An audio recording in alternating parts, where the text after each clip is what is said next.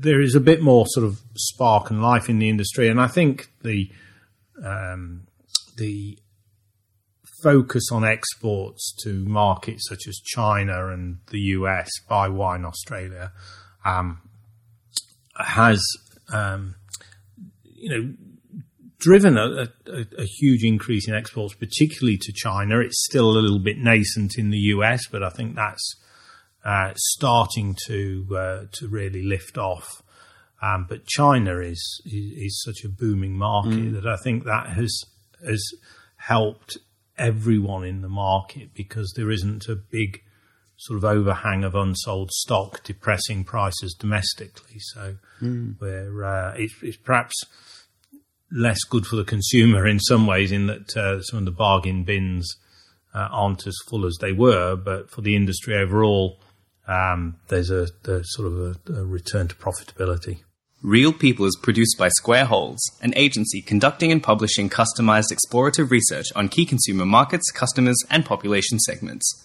Square Holes also provides associated consulting and support to ignite positive business and social behavior change. Visit squareholes.com for more.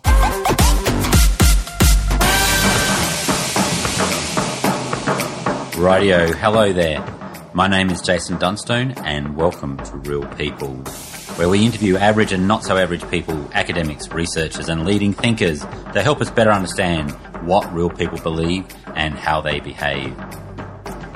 Today, Philip Reedman, Master of Wine, joins us. Phil is a wine educator and consultant to wineries, importers, and retailers in Australia, the UK, China, and beyond.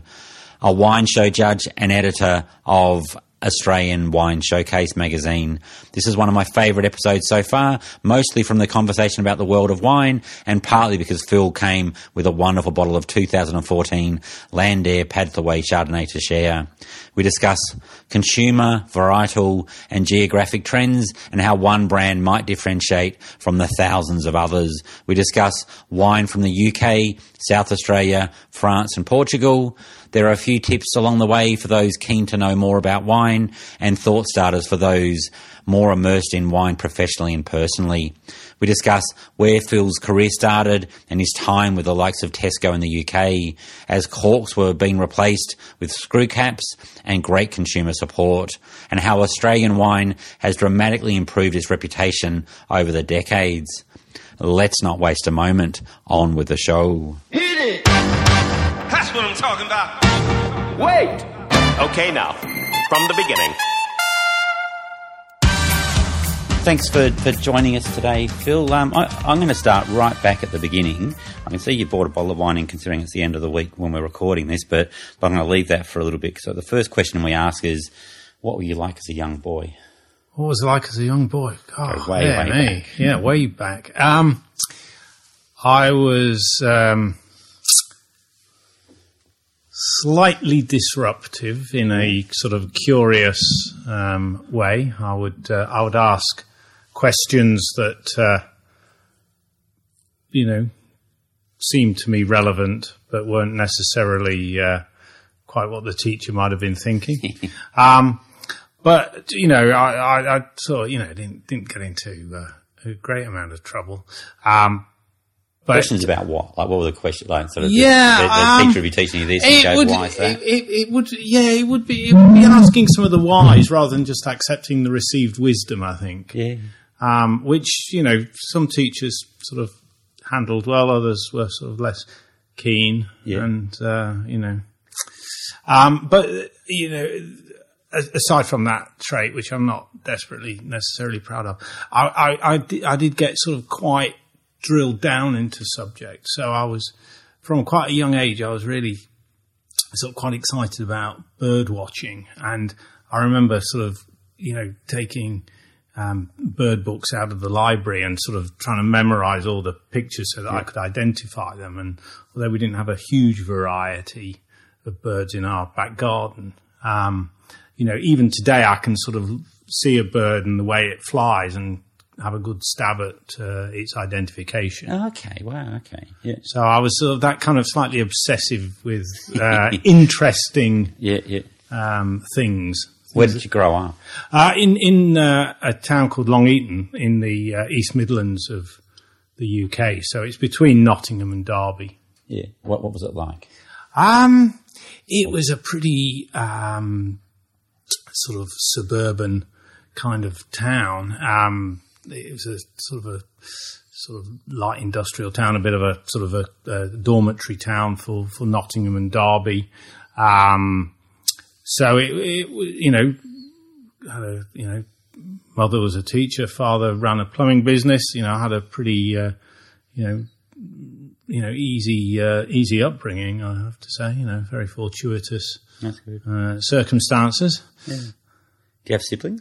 Yeah, I've got uh, an older brother and a younger sister, so I'm the uh, the middle one of the uh, three. And as my mother always used to say, you know, it's the the, the middle one is the independent.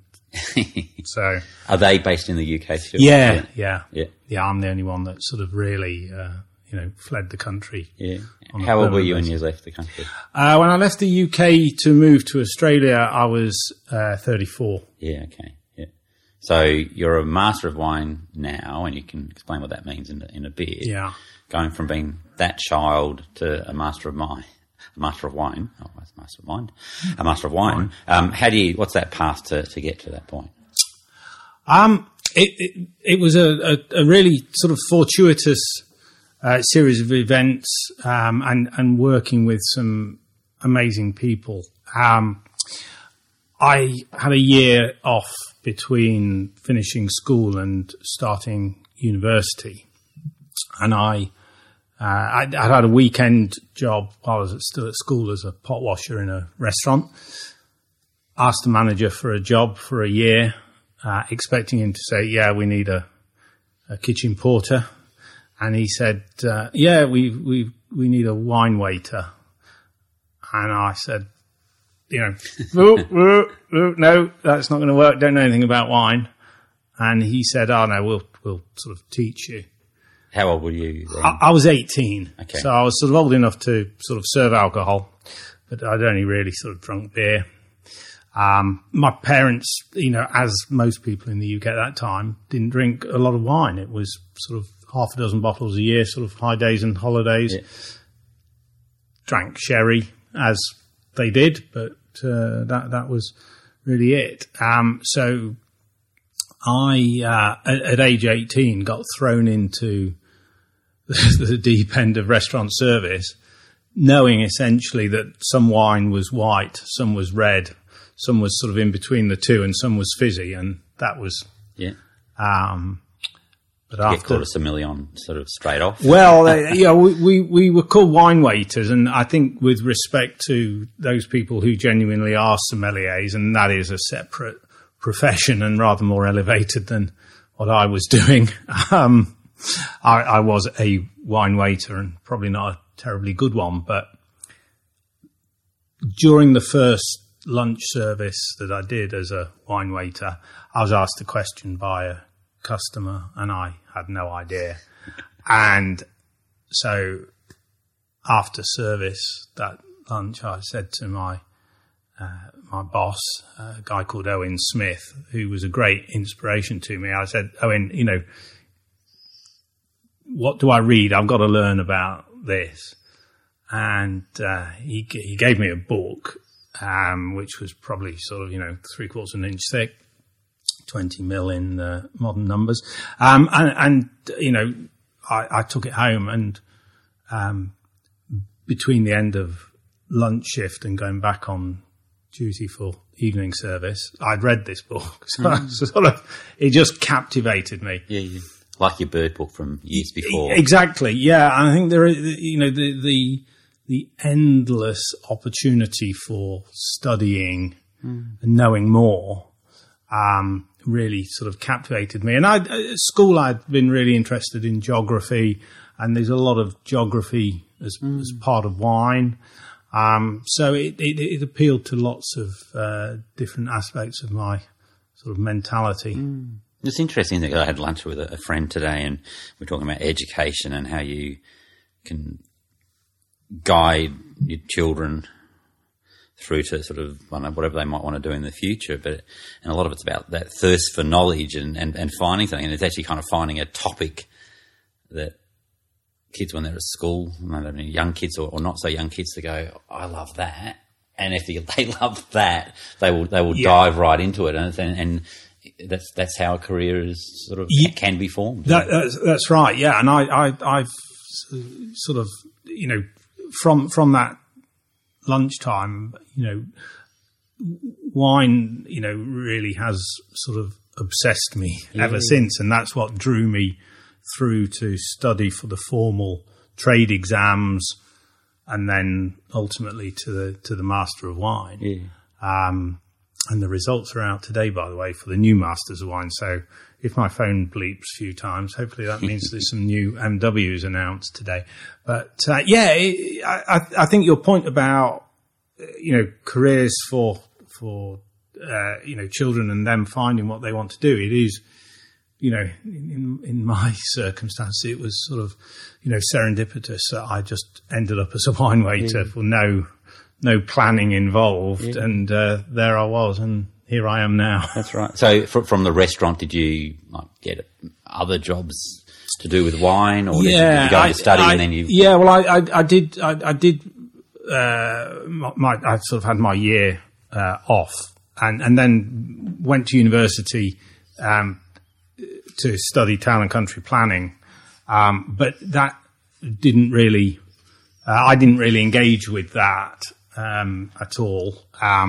So after after a year, I I finished that and went back to the restaurant um, as, again as a wine waiter, and you know, sort of kind of regrouped and, and decided, yeah, I wanted to be in wine. wasn't all that keen on the sort of the 80 plus hour working weeks that restaurant life entailed. So I got into uh, a, a retail and wholesale wine merchants business in Nottingham. And again, struck gold with some of the people that I was working with who, who really mentored me and were prepared to answer all my idiot questions that, uh, you know, constantly were sort of occurring to me. And, uh, so I, I worked there for nearly two years and, uh, learned a great deal, did a couple of the trade exams, the Wine and Spirit Education Trust exams, and then decided that this was all very interesting, but, you know, I'd not really seen a vineyard, not seen a winery, thought I'd better go and find out how wine is made. So quit my job, went off to France and, uh, you know, traveled around France trying to find someone who would give me uh, a, a job for for a period, um, so that I could learn about winemaking. And uh, after couple of fruitless weeks uh, asking in Champagne, I ended up in Alsace and uh, knocked on the door of Hugels, and Hugels gave me uh, a job for three months. Yeah, good. Yeah, it's fantastic. It just happens that 1986 was not a particularly glorious vintage, so uh, no no evidence of my handiwork uh, still exists. I'm proud to say, but uh, no, it was it was a great learning experience and uh, an amazing company to work for. So you've still kind of gone through different jobs in that wine space on a retail side, and obviously working for yeah, wine companies. Yeah, I mean, I, I did. Um, I've I've done altogether three vintages. Um, so I did uh, the vintage in Alsace, and then I met some Australians who were working uh, there, and they said, "Oh, you know, come to Australia." So ended up in the Barossa Valley in uh, January ninety, uh, yeah, eighty seven, and, and did a vintage there. And that was where I really sort of discovered and fell in love with Australian wine Yeah, went back to the UK, sort of got a job in a, a retail wine merchant again. Um, and then somehow I, I, I, I met someone at a tasting and said, Oh, can I come and do a vintage with you? And it was a, a Portuguese producer called, uh, Fonseca Guimaraens. And, uh, they gave me a, a vintage job, six weeks, uh, in the Douro making port. Um, and that was just tremendous. Uh, and uh, that was the last vintage I've done. Um, and, uh, and, and I went back to the UK and, um, managed to get a job with uh, a specialist importer and retailer of Australian wine. He was based in London, so I moved down to London and uh, spent nearly ten years there um, as the business morphed from a importer and retailer to a um, an importer, wholesaler, retailer, mail order, Yeah. and online as as it was in my Was that exclusively Australian wine? it was exclusively, yeah, which was which was sort of uncommon. I mean, it, we, we were sort of pioneers uh, of Australian wine at the time. How did you see the perception of Australian wine change over that period? Um, Or did it? well, it did, yeah, it did enormously. Um, when I um, left um, the UK to go to Australia, um, my erstwhile boss, who I'd sort of gone in to see and just sort of told him what I was going to do, he said to me, he said, I, I don't know why you're going to Australia. It's never going to amount to anything as a wine producer.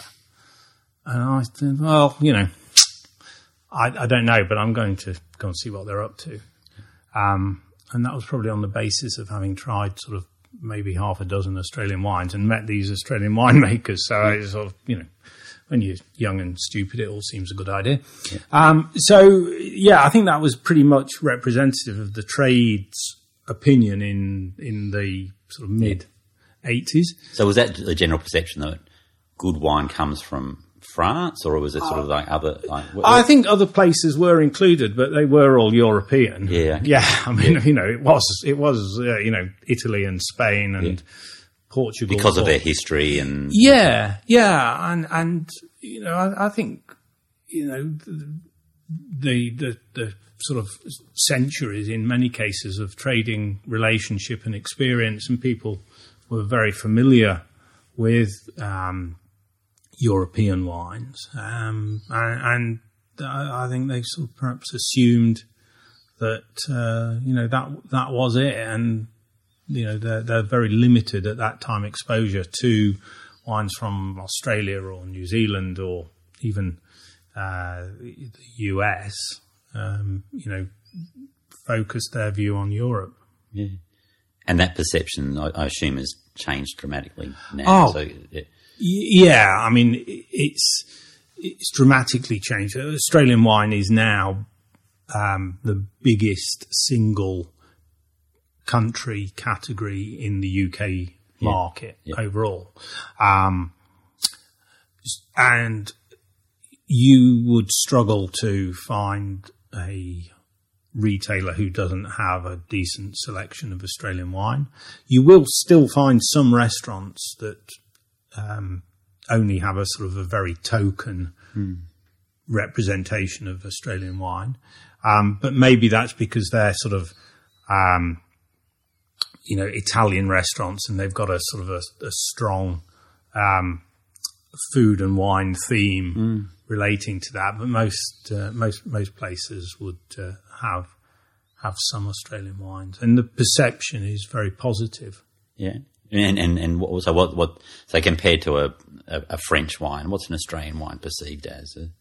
Um, I know many many years ago the perception was it was I guess uh, we did little bits of work for Wine Australia and that perception of Australia has good wine at different levels, but but by and large has good wine at a, a lower price point. But what, I assume that sort of perception has gone for good wine at, at higher price points too. Yeah, I, I think it's, it's it's quite nuanced, and it depends who you're who you're talking to and their level of involvement with with wine. Um, so I think if, we're talking about the trade, um, then the trade, uh, as as they should be, are generally more informed and will understand the the the sort of tiers of quality of Australian wine from you know the the very top wines. Um, you know, I think, for instance, Hugh Johnson, who's sort of you know the sort of uh, the- you know one of the principal wine writers in the UK, he was the first international uh, media person to recognise and understand the quality of Penfolds Grange. Um, so you know the trade and the the media understand very well that sort of that tiering um, from from top to bottom. Um, you know, the the, the general consumer um, would be well aware of Australia, and they would probably have um, a, you know a range of uh, of brands that they're familiar with and would pick off the supermarket shelf.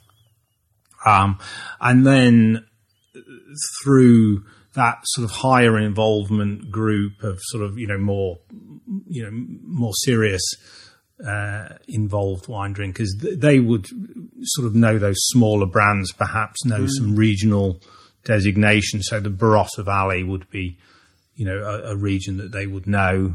Um, they might know the Hunter Valley.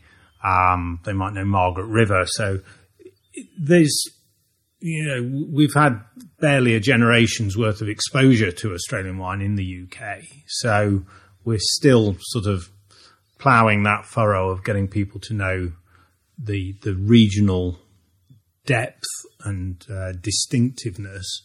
But but that will that will come in time. Yeah, that's good. So we're, we're obviously both based in Adelaide, South Australia, and my understanding is South Australia produces the vast majority or a large proportion of premium wine in Australia. Is that? Um, yeah, I, I, I think I think in, in, in terms of total production uh, of, of grapes, um, South Australia is something like fifty five ish percent of the of the total volume of Australia.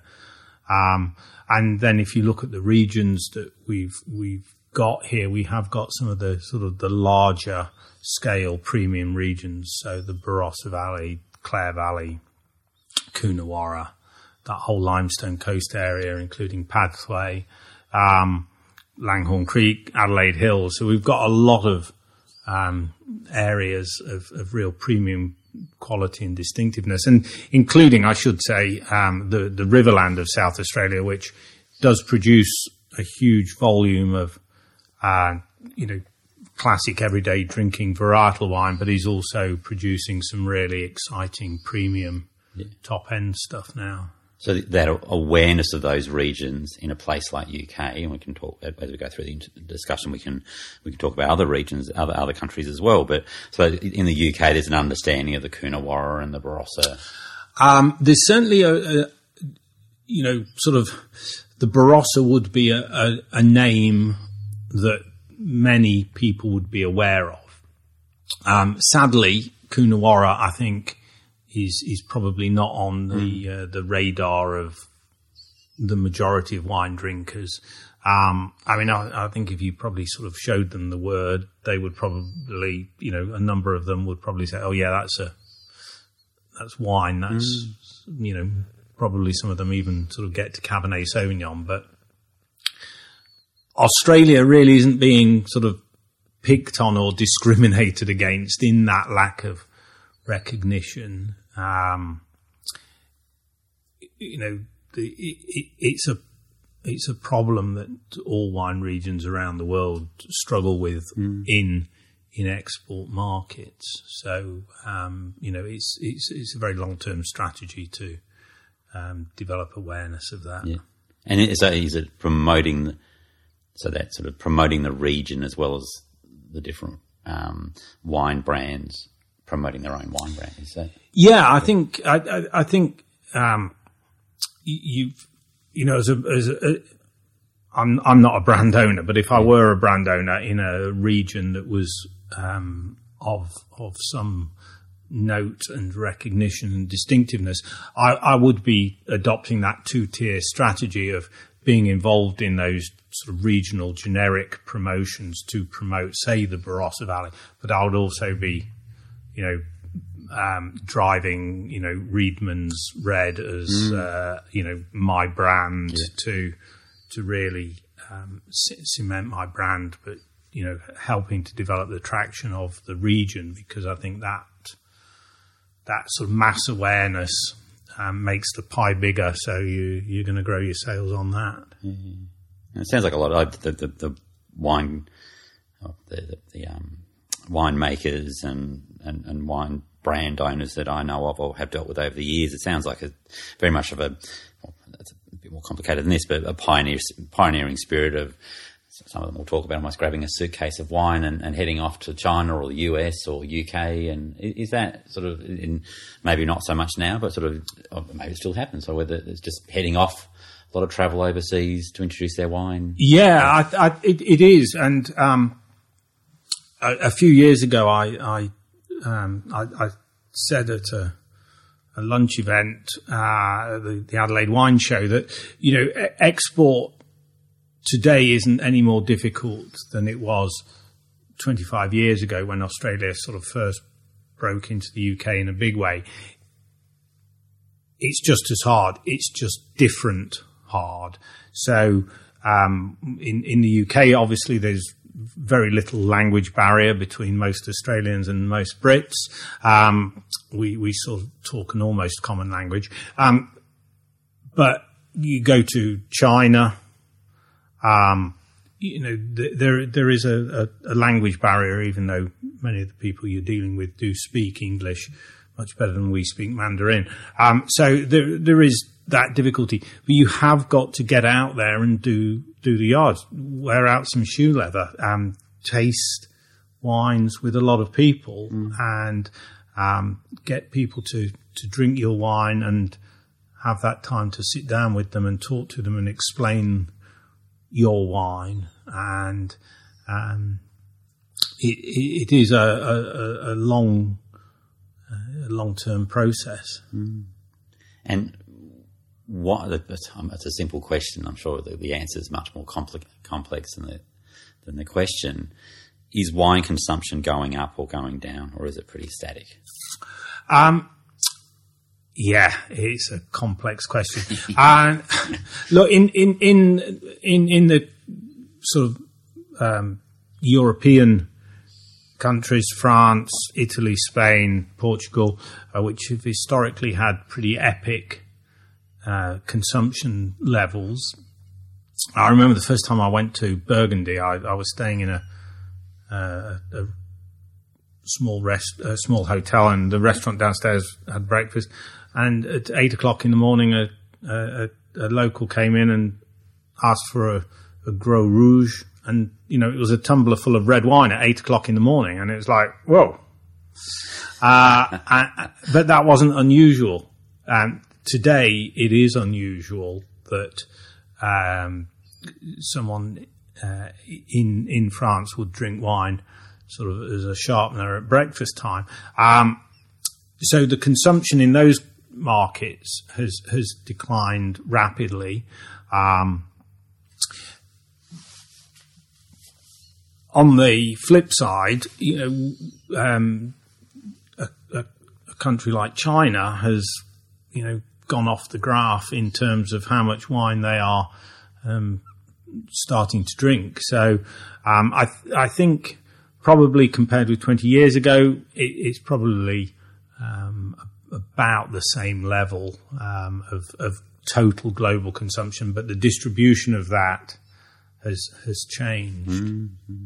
And I, I, my understanding is in, in, in, a, in, say, a Chinese context, wine isn't sort of part of their culture. It, it's not necessarily part of the. It's, it's, it's a fairly big cultural shift to be drinking wine, or is it? Yes, it, you're you're you're right. Um, wine, grape wine isn't part of their mm. culture. Um, alcohol certainly is, and uh, rice wine, yeah, okay. uh, which is essentially a, a spirit, uh, white uh, coloured spirit, is is uh, you know very much part of their culture. So.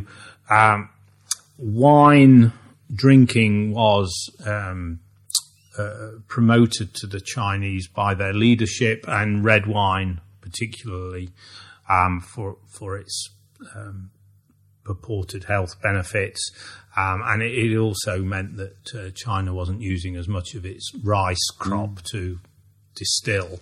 They were using it for food. So, um, red wine uh, is is the, uh, the, the the preferred uh, style of wine in China. Mm. Um, the French very uh, cleverly um, were very early movers into China to sell them wine and, you know, had a 15, 20 year head start on mm. pretty much the rest of the world.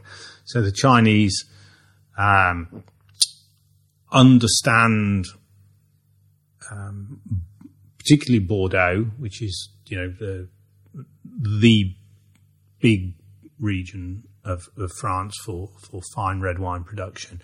So the the, the Chinese get that. Um,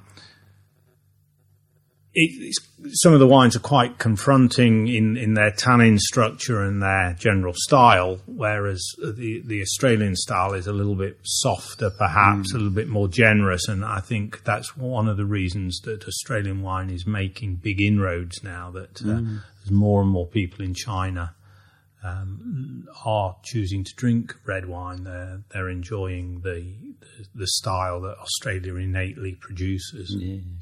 There was um a story in the paper a few, well, probably a month or so ago, locally about a, uh, a guy from China who won a large amount of money. I think it might have been in the hundreds of thousands of dollars at the local casino and headed off to Penfolds to to buy as much Penfolds wine as he possibly could. Mm.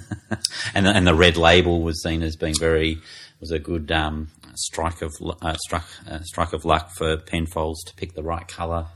It sort of had lots of symbolism about their their brand and Yes, I I, I think um, you know the the, the, the color scheme that uh, someone chose for Penfolds all those years ago has turned out to be very uh, far-sighted thinking, um, and you know that's not to uh, negate what uh, Penfolds Treasury Wine Estates has done because they have.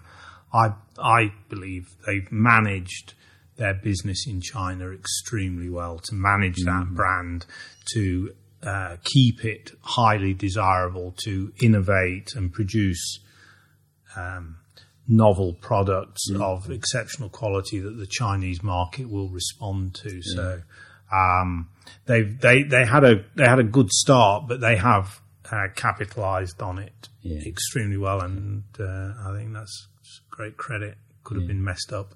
Yeah. And obviously, it comes back to the history and the and the, and the quality of a, a, product like that. But what, so, what is what has a Penfolds done to um, to to maintain that prestige in that local market? Obviously, they've identified that as being a key market. They need to maintain that prestige. But yeah, um, I, I, think they've they've um, they've managed the brand well by. Um, you know, they, they have got that tiering structure from um, Koonunga Hill through the sort of the bin 28 and so on and through 707 and then to um, Penfolds Grange. So I think having that structure helps because that gives you access to um, different sections of the market. Um, not everyone can afford Penfolds Grange, but um, if you can't afford that, but you've got Koonunga Hill or in 389 on your table, you've got some of that Penfolds magic rubbing off on you. So mm. I think they've um, they keep the entry price respectable yeah, but okay. attainable, and then sort of drive the top price, mm. you know, uh, um, as as far as is possible, which you know creates that sort of kind of the more expensive it is, the more desirable it is effect, mm-hmm. which I think in um, China is, um, you know, there there is some sort of conspicuous consumption still, and and, and those very expensive esoteric wines um, become very desirable. Yeah. Do you see wine, other wine brands, locally or globally, that you are being quite clever or for want of a better term, they could be innovative. They could be obviously their quality product is one thing, but you can sort of see that they're doing great things. Maybe a small wine brand that's doing amazing things outside of Australia. Um, I, I think there's there's there's quite a number of of things um, going on, um, and and you know with the disclaimer that I'm done some work for them, Gusbourne Estate wine um, from England. Yeah. So sparkling wine from Kent in, in southern England. So what's what's happened there really, I, I think, is that you know, climate change has made the south of England or parts of the south of England uh, ideal climate for growing sparkling wine. So it's right on that cusp of it's just warm enough to uh, to ripen the grapes to the point where you can make really high quality sparkling wine by the traditional mm. method, the same as they do in Champagne. And so um, in, in 2004, um, a, a, an individual with a fair bit of uh, capital behind him decided that uh, he was going to plant a vineyard of 60 uh, acres of Pinot Noir, Chardonnay, Pinot Meunier, the three Champagne grapes, and um, set out to make great quality sparkling wine and uh, he, you know, Gusbourne isn't the only one. There are plenty of other English sparkling wine producers, but I think that response to uh, opportunity by sort of having that strategic, really a 30 year vision of saying, right, this is, you know, if we plant this vineyard, you know, we are going to, you know, in 10 years' time have the first cuvee for sale, mm. and uh, you know, twenty years beyond that, we'll we'll have really sort of got the the hang of it. And I think um, the, the, the current release is a sort of you know 2014 2015 vintage, and, and you know, English sparkling wine is a thing, and it is quite amazing. I was showing these Gusbourne estate cuvées around the trade in Melbourne last month, and um, most of the sommeliers in the sort of top restaurants where we were showing them um, were, were, were, Frenchmen, and I thought this is going to be a difficult sell, um, but they were they were already aware of um, English sparkling wine, mm. but when they tasted the wines, they were just generally blown away by the quality. So um, English sparkling wine is a happening thing in the uh, yeah, the Melbourne um, market. And is that something you might have been introduced to it, sort of realizing the quality's strong and yeah, yeah, yeah that's it. I think it's um, uh, it's it's it's presenting it in the right way to them, and um, you know, saying that this is this is an alternative to other premium sparkling wines. Mm. Um, it's not an imitation of it's different, um, but uh, you know, it's the, the, quality stacks up, and uh, they seem to be agreeing by the number of listings we've got in some yeah, that's great. fantastic uh, restaurants that we generally can't afford to go and eat at. so, you bought a bottle of wine in, so I no, did. And I don't want to be sort of um, presumptuous, but it might be nice. Well, to... shall I? Uh, shall I broach it? So. Okay. That's the marvellous sound of the screw cap opening. no pop. No pop. No, no. This is uh, this is. Uh, what are we drinking? Well, this is a Chardonnay, which I thought um, I, Chardonnay. I, I, think he's probably coming back from it's from the days of sort of ABC of anything but Chardonnay, um, which I, I, think was sort of probably a bit overhyped. Um, but we perhaps did get a bit overdone with um, extravagantly oaked, extravagantly um, intensely malolactic flavored mm. Chardonnays. Um, Chardonnay as a grape variety really works well in cool climates. So um, we've got plenty of those in South Australia, as you know. And I think if you sort of aim to make a delicate, sophisticated wine, you can make that. And this, this wine has been in, in barrel. It was barrel fermented. Um, but it's, um, it's the Landaire Padthaway 2014. Yeah. So, um, it's, it's just a wine with real poise to me. Mm. So, cheers. Oh, cheers. cheers. Here's so, Friday evening. That's it, exactly. And so if you're listening to this at breakfast time, um, yeah, maybe sort of wait until the evening. Yeah, yeah. yeah. So, so a, a, question. It seems like a really basic question, but in term, so you used to go to a restaurant, pop open the cork, you'd sort of have a bit of a taste, and, and that I'm sure that was sort of to make make sure it wasn't corked. Yeah, that's Nowadays, right. when you're at a restaurant and they kind of twist open the top, is a point.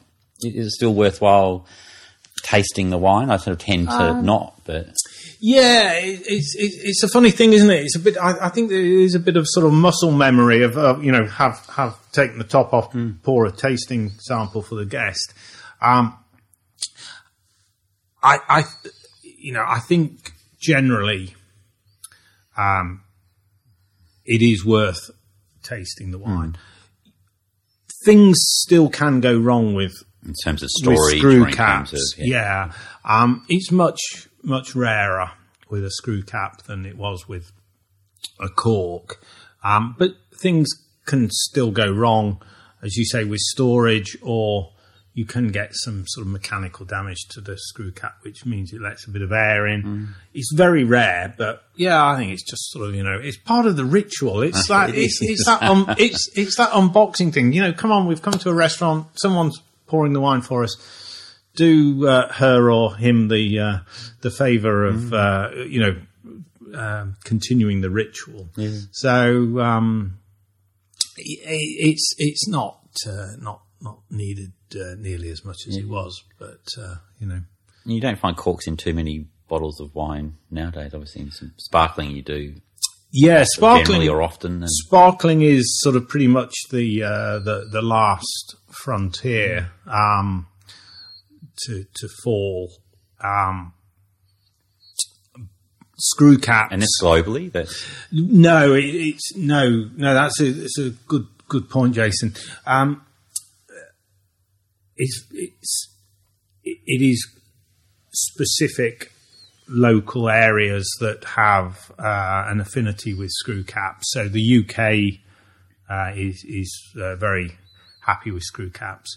Um, Scandinavian markets very happy with screw caps. Um, the USA much less happy with screw caps. so if you went to the Napa Valley you went, went Yeah. wine tasting, you'd find you'd corks. find a lot of corks.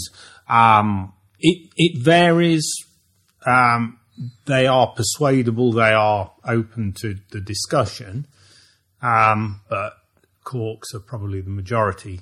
Um, China, again, with that sort of French um, long lead time, um, th- they prefer cork. But uh, on my last trip to Shanghai, and Shanghai is not really entirely representative of China because it's such a, a, a, a sort of a cosmopolitan place and the focus of so much attention. Um, you know, I, I, I did find that uh, in in Shanghai uh, there, there was much less resistance to screw caps. And is that if they can overcome the the cork not being there and the ritual of the cork not being there, and the quality of the wine is strong, then they're okay with that. Yeah, and I think if you um, if, if you, you you need that chance to explain to them why it's got a screw cap and why it hasn't got a cork, um, and I think once you can sort of explain that to them, then um, they they start to uh, sort of get the story, get the picture. Yeah, yeah. yeah. I, was, I was surprised when corks sort of started disappearing. I, uh, how long ago was that? Jeez, Twenty Well, it years was ago, it wasn't was it? Really? it was it really started around two thousand. Yeah. I'm glad I didn't put money on it. I was thinking that that'll never happen, and they'll never never get that. The, the wine, the wineries won't want it happening, and, and, and the consumer will be kind of nervous about it. And we didn't ever do any work on it, but uh, No, I, I was um, working at uh, Tesco um, when we introduced screw caps in 2002 in a big way, and uh, it it was a it was it was a decision that we had made as a business because we knew from our internal tastings, and Tesco's the biggest wine retailer.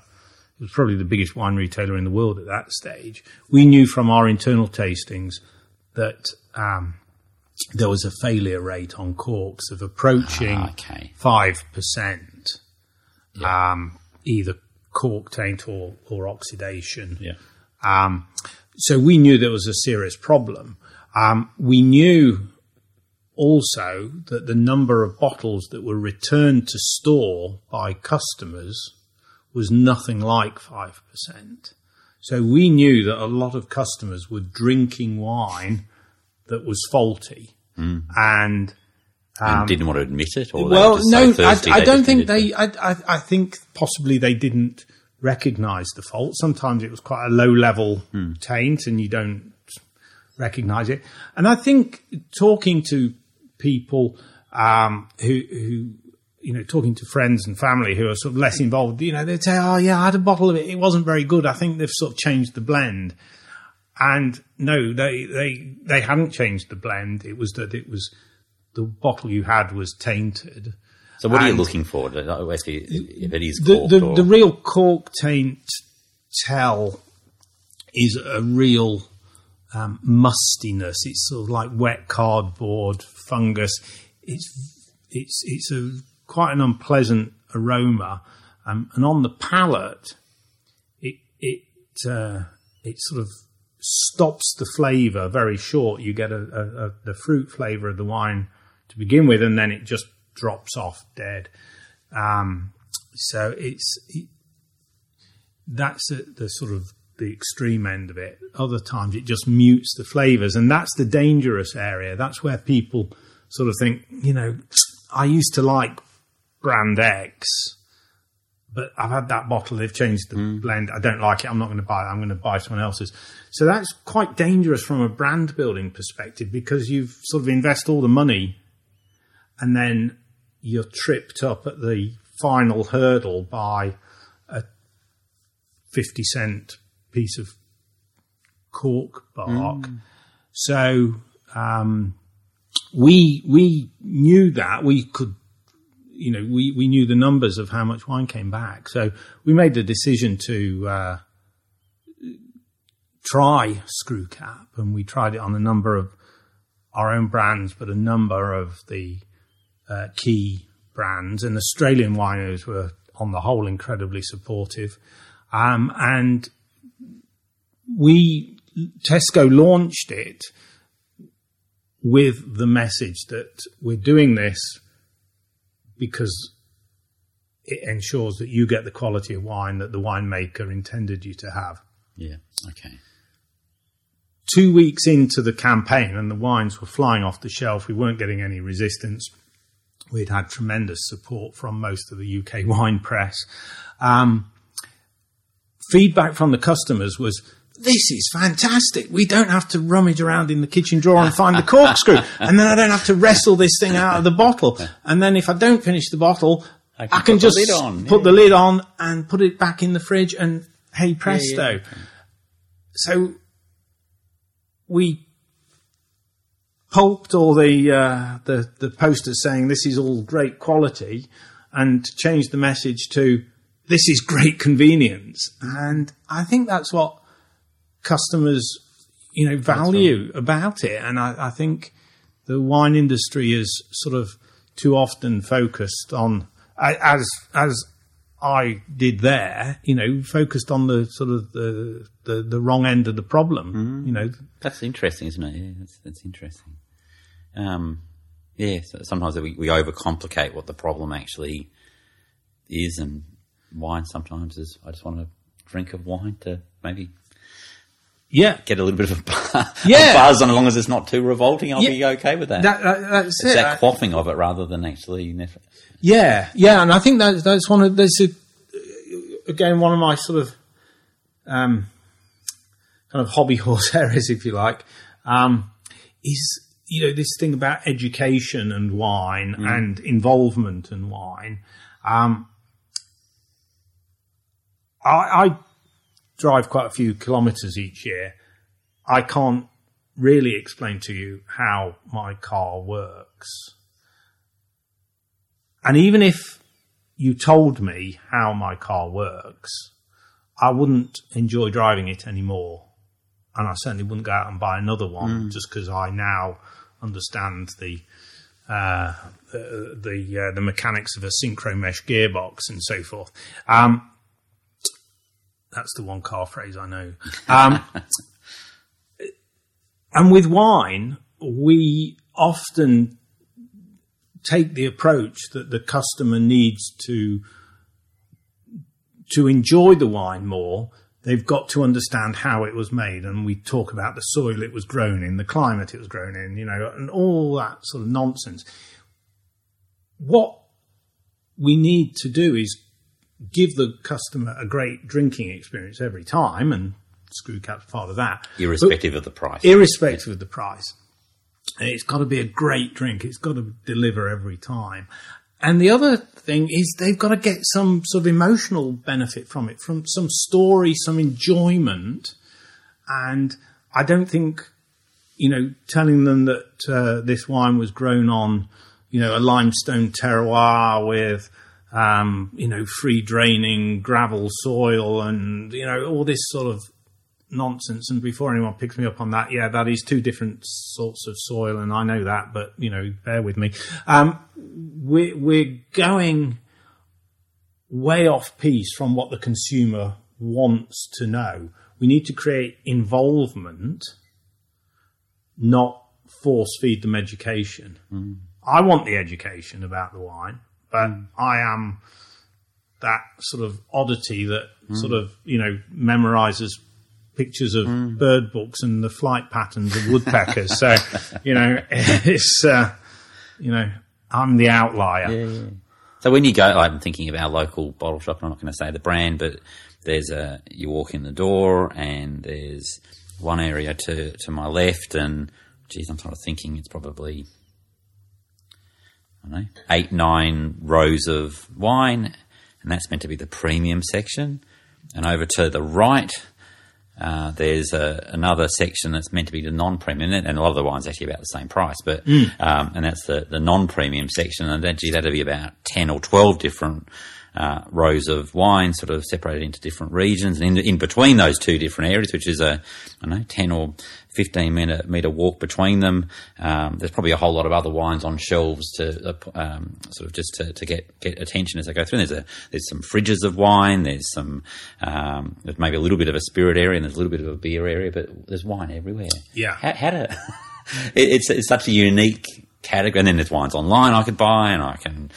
How, how do you, how do you how do the it sounds like just a bugger of a business to be in to try to differentiate your brand and get somebody to pick up a bottle and do you have any sense of sort of like either how, how people pick a wine or what the wine companies are doing to let their brands or, or wine stand out? Um, yeah, it's it, it's it, it is truly a nightmare. Um, going into one of those big box stores, and I find it overwhelming. And you know, I've spent thirty odd years working in the wine industry, so I should know uh, what I'm sort of looking at and what I'm looking for. Um, so I, I, think we are sort of overwhelming with choice. And an analogy I've drawn with, with wine is with um, the, the book publishing industry. Um, the uh, the much lamented Mary Martin bookstore in Adelaide um, was a place where I bought books that I didn't know I wanted because they had edited down from everything that was published in Australia to a few hundred titles, and then they displayed them and they were recommending them. Mm. I, you know, I never went in there and didn't buy something, and it was invariably something other than that I had expected to buy or gone in to buy. Mm because they had done a lot of that filtering. Um, I think with wine, um, you, you need that filter. Um, you know, staff in some of the bottle shops are fantastic and do know stuff and can help you. I think increasingly we've got to rely on the, the sort of the various apps mm. uh, that we we carry around with us. Um, but I think most people have a, a fairly small repertoire of, of brands so they will know a few brand names. They will know um, Barossa Shiraz. They will know um, Marlborough Sauvignon. They will know Pinot Grigio mm. and regard Pinot Grigio very often as just a brand. And it will be, you know, whichever is on the sort of cut case stack in front of them at the right price, and they'll they'll buy that. And um, you know, who can blame them? Because otherwise, you could spend a day um, wandering around and just getting more confused. So I think wine companies, uh, you know, do need to uh, work very hard to get their brand name out there consistently. Is that Um, marketing, or is that think- sort of I- getting having reviews and winning awards? Or I, I think it's it's the, the the whole gamut of things. Yeah. Um, it, it is marketing in its totality. So it it, it is you know having a cellar door. It is getting those awards from from wine shows um, and, and wine shows in whichever market you're you're in. So if you are in China, getting recognition from a Chinese wine show is um, important. Um, getting recognition from an Australian capital city wine show or a regional wine show is important. Um, getting recognition from um, you know the, the, the Halliday Wine Guide is incredibly important. Um, you know there there are there are uh, retail buyers around the world who sort of use that as the sort of the uh, the, the the sort of top line filter for thinking about their Australian portfolio. Um, there are people in China who who who, who also use it. Um, so getting that and then getting a consistent message out and you know and i think this is where we are incredibly fortunate as an industry in that we've got social media these days. So you can do it pretty inexpensively. Arguably not enough wineries are doing it as well as they might.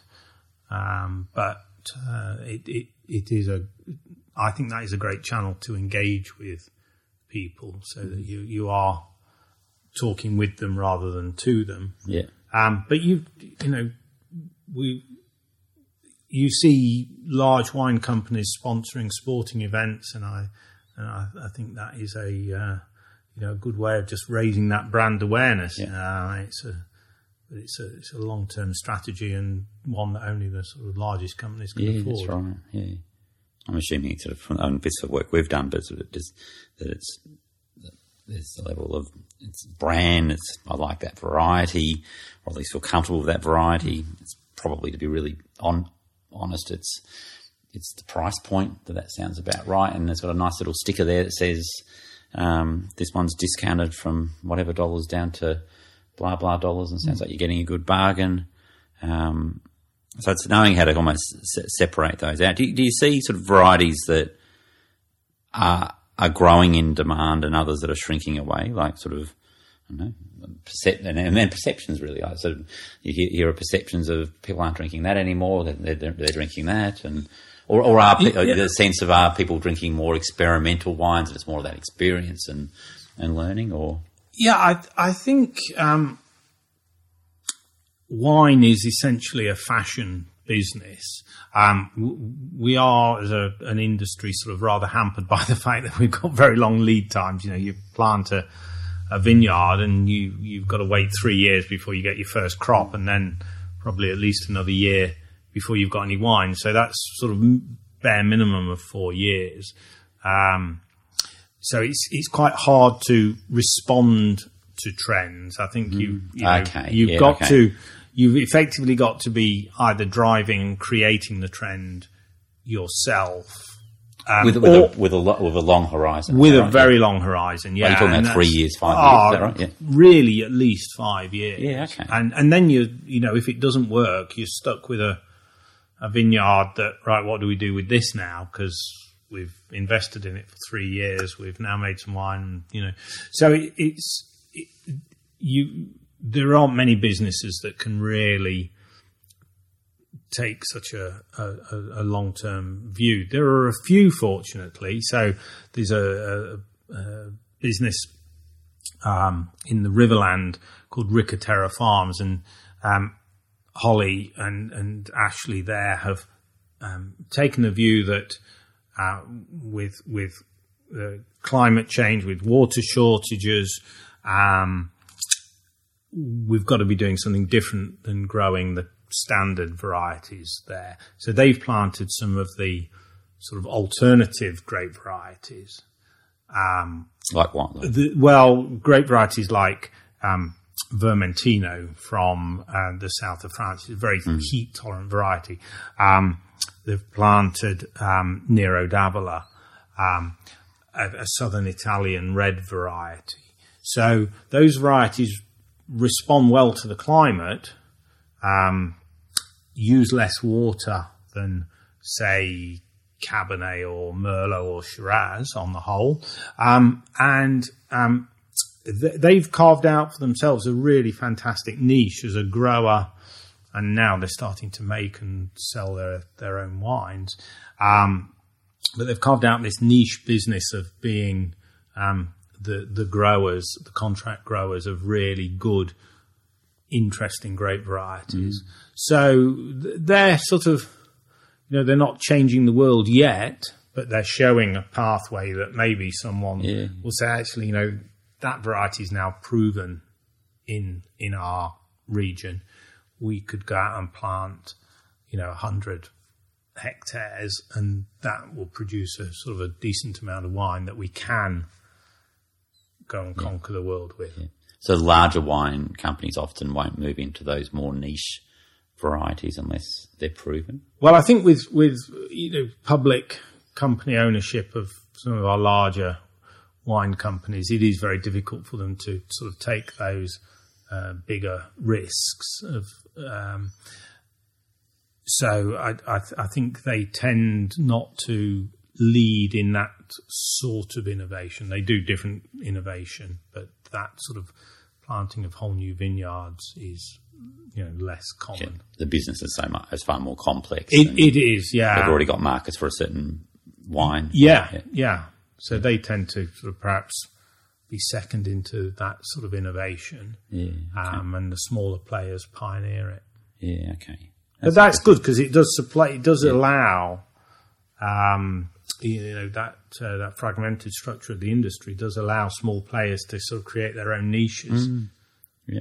Very entrepreneurial, and it didn't sound, th- th- so there's still that opportunity for small wine companies to um, to emerge and do good things. Uh, It's not. It's not a. It's not not a a category that you can only survive and, and, and thrive if you're a big brand. No, I think the it, it's it's tricky, and I, I you know I, my my hands are up. I haven't uh, you know invested into a into a vineyard or a wine company, um, and and nor do I intend to. Um, but I th- I think the wisdom is that you either need to be you know small and niche and premium, or you need to be very large. Yeah, okay. Um, the sort of the middle ground is where it becomes the bit the sort of the valley of death because you you're being you know you've got a lot of wine to sell, but you've perhaps not got the scale economies that the really big guys have got. So you're being squeezed. Um, and uh, your margins sort of suffer, and the capital intensivity of it is enormous. Yeah, okay. I had a conversation recently around the, the concept of uh, uh, varietals, so mix, mixed blends uh, of, different different wines. I- Is is that a, a consumer still buying?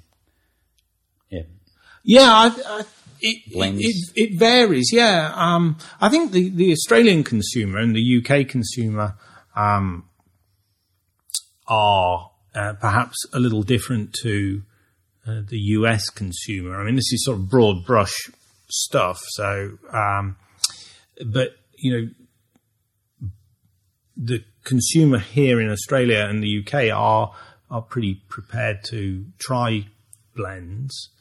Um, whereas in, in perhaps the US, they're, they're more comfortable with varietally labeled wines.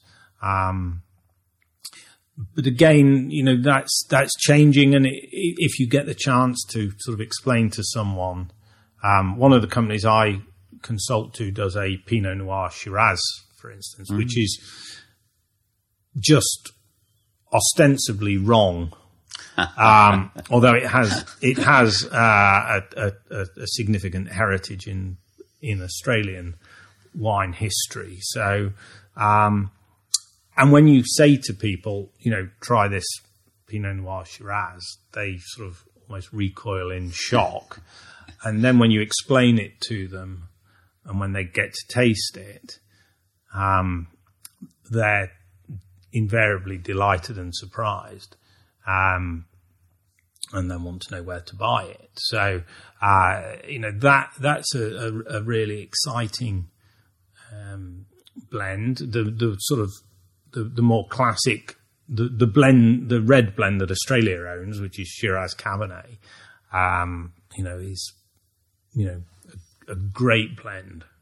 Um, and, uh, you know, it, it, it works really well. It, it, that really is adding two and two and getting five. So there's definitely that synergy there. That's My understanding is the domestic market went through a little bit of a um, a challenging few years, and conversations I have that things are on the up over the last year or so. Is that is that what you're seeing, or is it still still bloody hard work and it's still challenging and some businesses have dropped away? We, I I think it must have been, geez, it could have even been 15 years ago doing some work for the likes of Wine Australia, and there was a long tail of of small wine companies, and a lot of them were, were, were potentially struggling, but a lot of them seemed to be able to hold on and, and, and survive. And um, last few years, it's, it has been. I understand it's been been challenging, but then the conversations I have that it feels like things are improving or have improved. Yeah, I, I, I think um, I, I'm seeing more confidence, more vibrancy in the industry um, over the last, probably the last two, maybe three years. Um, I, th- I think we, we, we do have, um, you know, probably 1,400 ish wineries in, in Australia, and uh, probably a dozen of those are you know, in the seriously large scale, and and there is an enormous tail of of um, you know boutique wineries, um, some of whom will grow, some of whom are happy to sort of maintain at that uh, sort of smaller scale, and um, there have been some tax changes of late regarding uh, around the WET uh, tax, um, which is a tax I don't pretend to understand, but um, that has um, th- that WET tax rebate that wineries can get on domestic sales has helped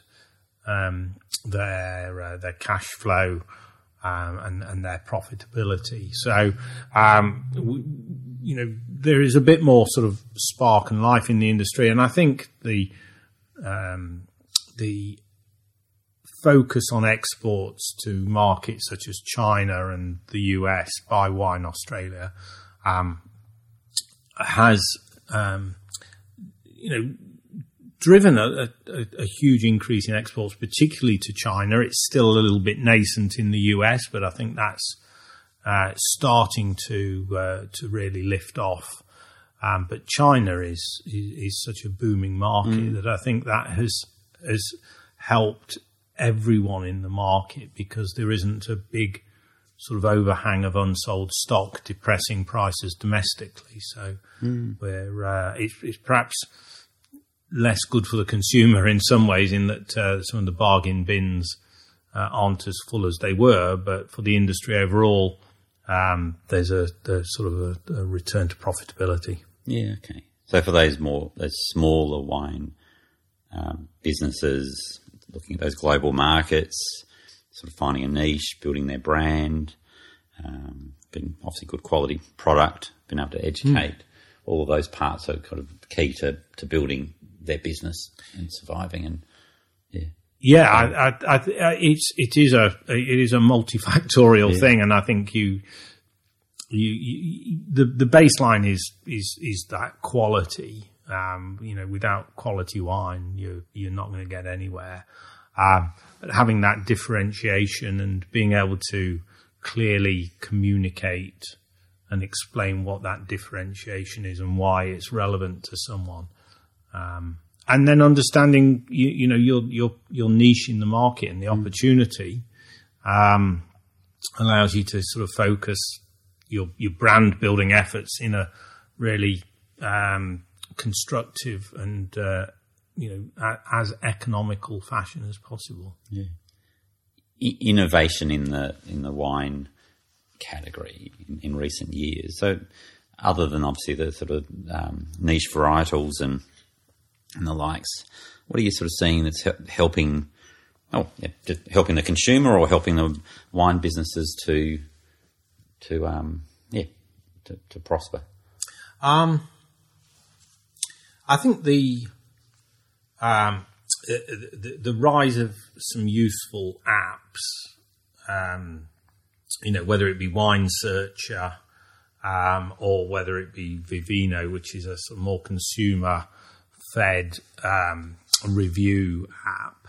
I think those are sort of quite interesting uh, technology innovations that the industry. So, what do they do?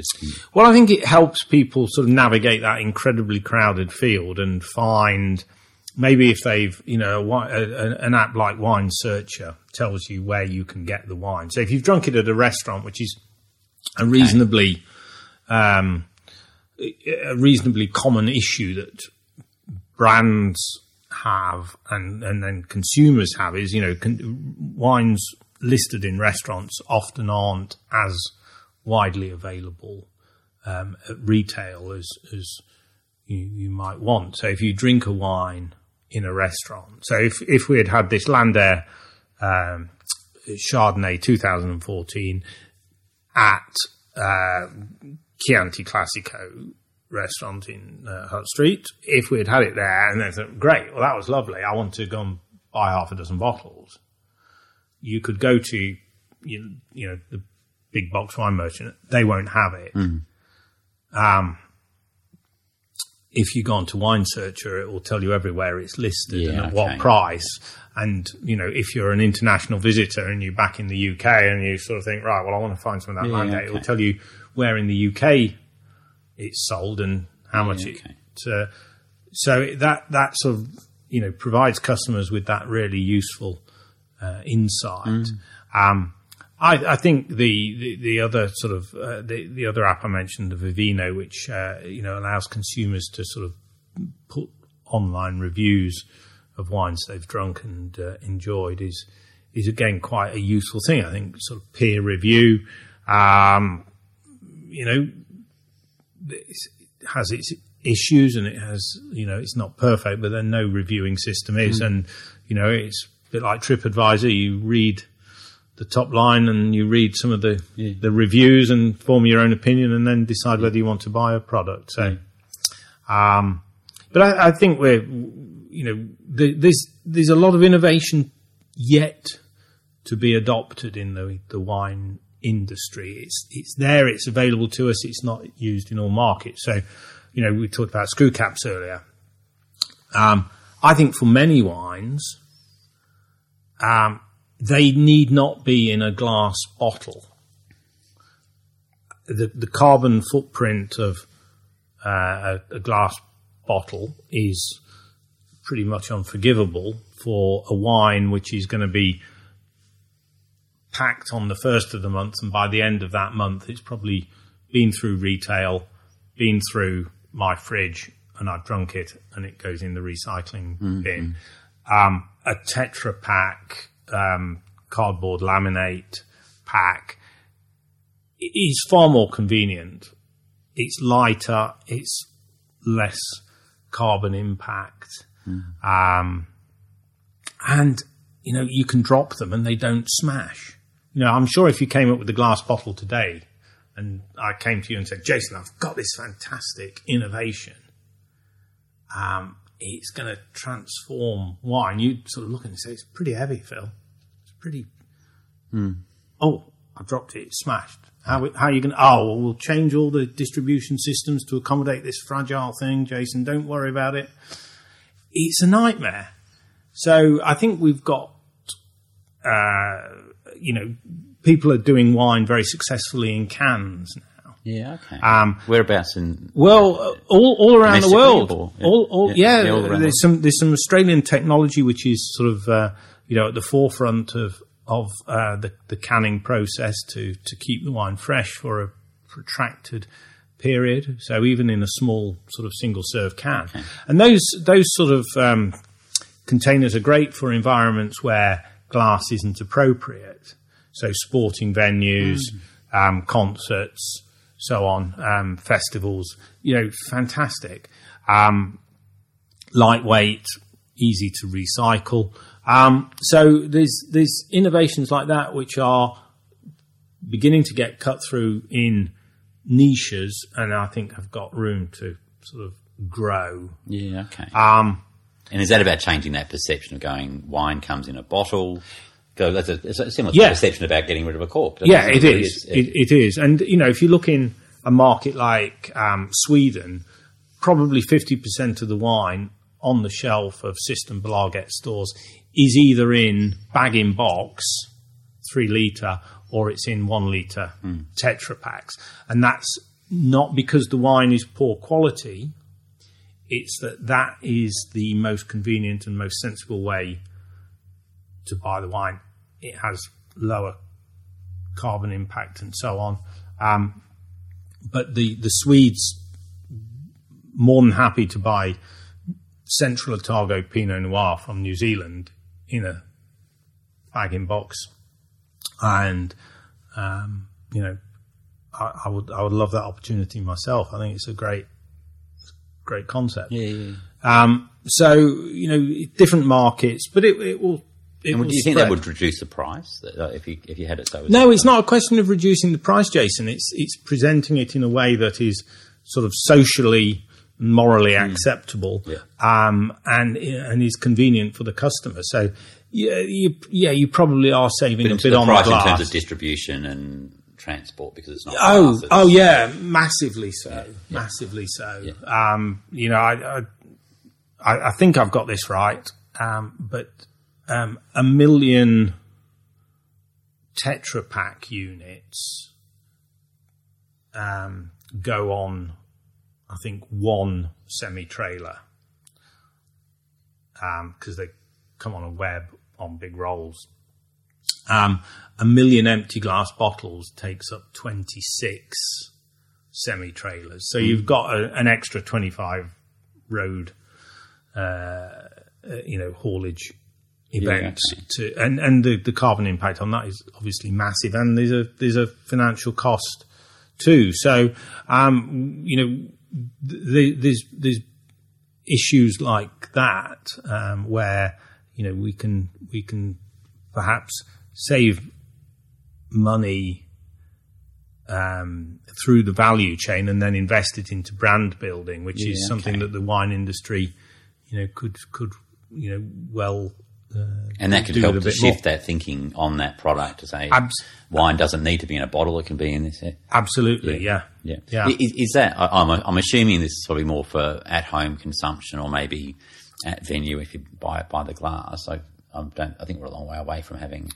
here's your cask that you put on the table I, or something. I, to- I think so. Yeah, I think we are. so. I think we are. Um, but the quality, the- what you're saying is the quality could be uh, still of a high, Yeah. high standard in a, in, in, a- in a, a tetra. Oh yeah, and, yeah, yeah, yeah, absolutely. And I think um, there, there was a there was a, a Tetra Pak brand uh, in in the domestic market a few years ago um, called One Planet, and and that did get some take up in restaurants, and um, the restaurants were provided with um, branded decanters, Ah, okay, gotcha. so the the wine was just So you're not, you're not poured drinking a into little plastic no no no you're not. The wine was poured into the Okay. um, to the branded decanter and the restaurants were very happy with that. So um, th- there are there are ways of of overcoming these problems and it's it's going to take a few pioneers a few false starts but I, I think we'll we'll we'll get there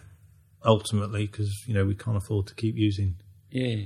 wasteful product. Yeah, I, I went to a a, um, a small bar um, on the side streets of Adelaide that looked like a little Spanish bar and it had great big. What would you say? Um, yeah, great big sort of wine sort of um, vats in Vats, the corner. yeah. That, that, that I'm assuming they just kind of pour the wine in the back somehow. I'm assuming they're not. Uh, no, well, there's, there's, there's actually some really sophisticated technology around that on trade. Um, there's a, in, in London, there's a couple of really smart restaurants that have exclusively um, keg wine. So the wine's in um, some, I think they're 20 litre okay. um, containers um, that have have quite a um, sophisticated gas management um, uh, technology around them that preserves the wine, but also pushes the wine through the dispense system. So it's sort of a bit like a, a beer dispense system, but it's it's wine. Um, and you know those are very sort of hip and trendy restaurants. You know, okay. you know, if you've not got a beard, don't uh, you know, don't go in. Um, so you know th- that is coming to the on trade too, and and I, I think it's a you know it's a, it's a great way of preserving wine and offering a diverse diverse range. Yeah, it's good.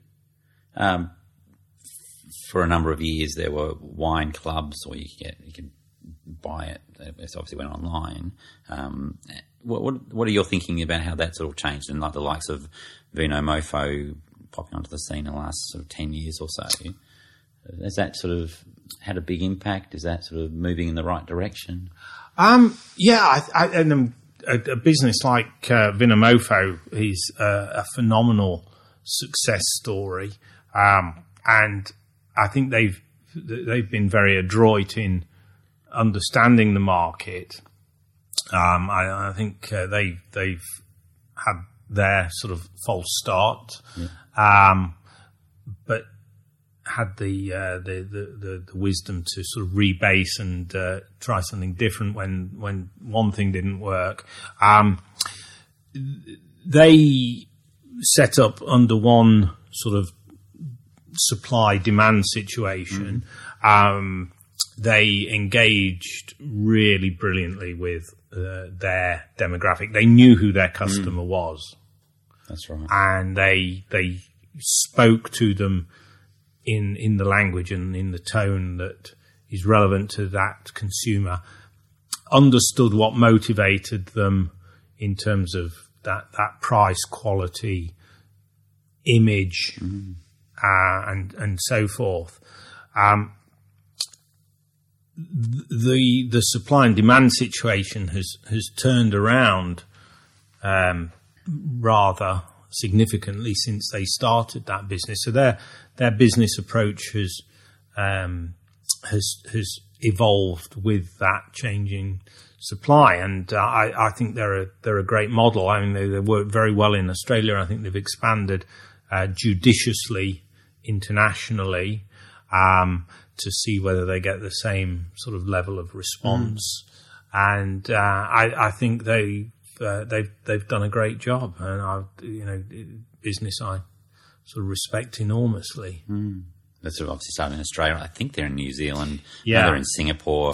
My understanding Yeah. is they're- in the US as well. And that building a community and demystifying wine and taking away the snobbery and being very youth focused. It's, I think it's they, they've done a really and, and even just for making it the, the the choice anxiety we talked about before of walking into a wine shop and going well we've got these wines you'll know they're they'll be um, of a high quality. Um, heard sort of Andre talking before. Uh, Andre, sort of the, one of the, the joint CEOs of uh, of Vino, uh, just talking about that that idea of not having.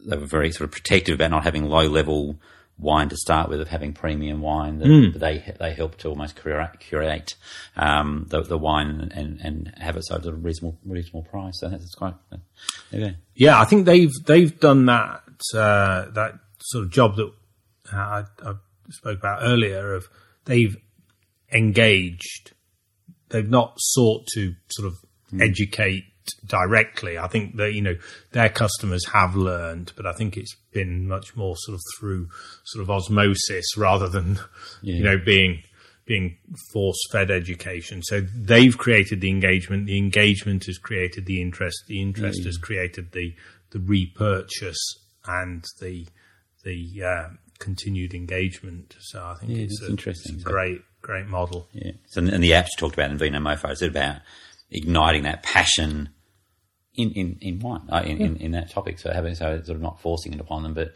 igniting that passion, like the passion you had when you first started working in a, um, the, the restaurant uh, that you had, you, you found in wine and, and the, the passion you had for, for birds as a, as a young boy and reading that book there. So if we, we come back at sort of towards the end about, um, we kind of started off as you, you as a young boy. What, what, what are your sort of think, what's your thinking moving forward about, like, most of these interviews we finish off saying, well, what are your suggestions for young people moving forward? And that could be kids or it could be people in their 20 somethings or it could be just, just anyone really about what, what are, what are the, the key things to having a successful life, a successful career? A big question, but looking for a simple answer. Um, God, yeah, it is. Hard on Yeah, that's uh, learn learn to speak Mandarin. yeah, okay. um, would be tip number one. Um, but I, I think you know, coming coming back to my personal experience, you know, I've never had that Monday morning feeling. I've got up every Monday morning and think, oh, I can go to work, and I I get to if- drink all day. I, I, I, Jason, I do not get to drink all day. I, I, some days I spend tasting all day, and uh, you know, believe me, that is hard work. Um, though it may not sound like it. Yeah, I, I do get to drink some some extraordinary wines. I'm very very privileged. Um, but you know, I think yeah, you want to you want to find that thing that you enjoy, and then somehow corral a career out of it.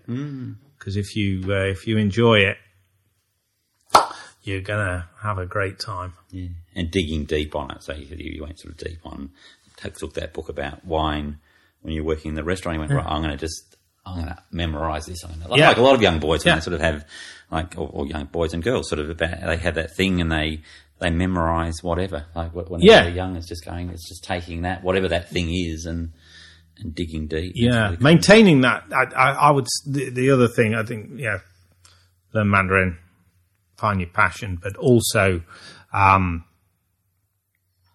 you know, really maintain that curiosity. Never stop asking those impertinent questions because it may, you know, irritate a few people, but uh, it will probably get you a long way in the end. Yeah.